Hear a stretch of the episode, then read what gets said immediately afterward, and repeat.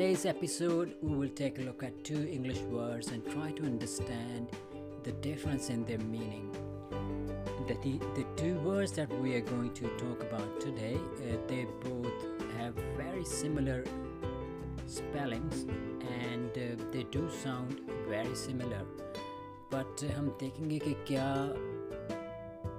उनके मीनिंग्स में भी कोई सिमिलैरिटी है जहाँ वो बहुत ही अलग अलग वर्ड्स हैं एक दूसरे से so let's start with the words the first one is voracious so जी हाँ this is the first word voracious it's not voracious it's voracious so it's easy to uh, say it like voracious or just like delicious or something like that but uh, um, the correct way to say this this word I mean almost all the words um, that end with I O U S we, we, we have a tendency I think especially me sometimes I uh, happen to say them as uh, voracious uh, but uh, the technically uh, correct way of saying these words is basically especially this one is voracious not voracious, shush,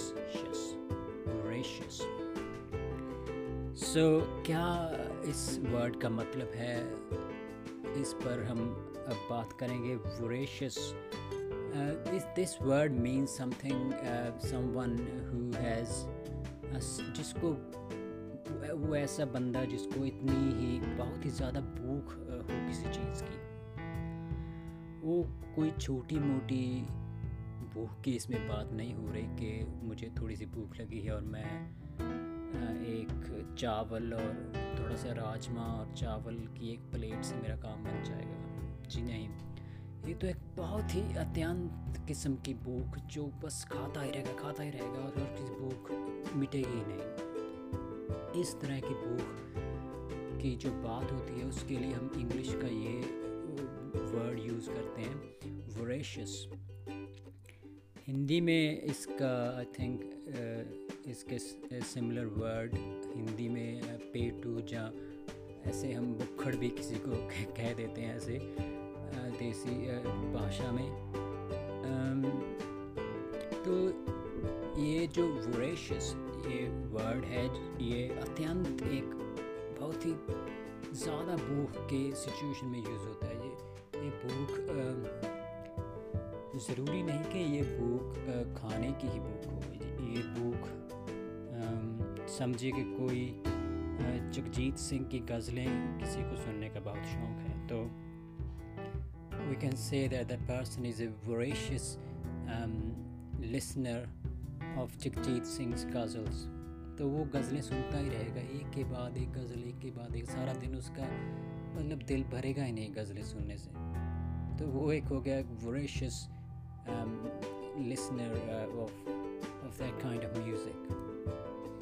Similarly, uh, अगर किसी को किसी चीज़ की किताबें पढ़ने का शौक़ है और वो किताब एक के बाद एक पढ़ एक किताब ख़त्म होती है तो दूसरी उठा लेता है मतलब कि उसको भी हम एक वोरेशियस रीडर की टर्म भी हम वहाँ पर यूज़ कर सकते हैं तो the point to note about this word is it's about something इसको बहुत ही ज़्यादा किसी चीज़ का लालच है। तो उस सिचुएशन में um, ऐसे बंदे की नेचर को हम डिस्क्राइब करने के लिए हम ये वर्ड यूज़ करते हैं वोरेशियस बहुत ही ज़्यादा भूख अत्यंत किस्म की लालच किसी भी चीज़ का।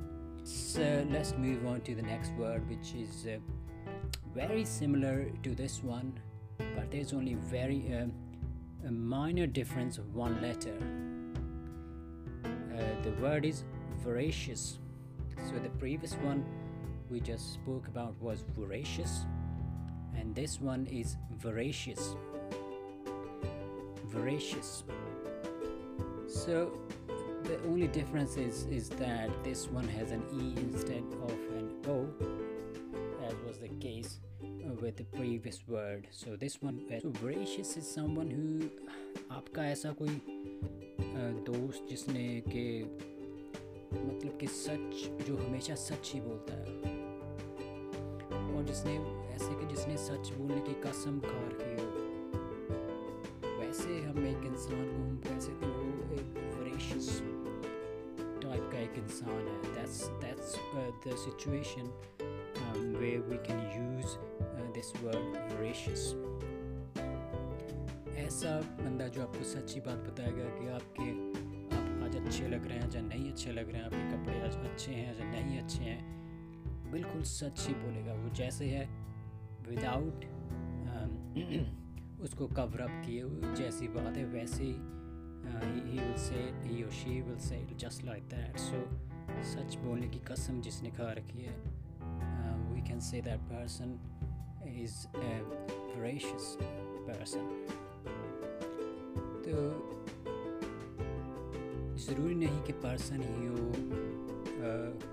अगर कोई ऐसी बात बोलता है कि जो असलियत से बिल्कुल ही तालमेल रखती है और उसने कुछ भी बड़ा चढ़ा कर इधर उधर कर कर बात नहीं की है तो वैसे स्टेटमेंट को भी हम yes, I think the, the, the person made a gracious statement.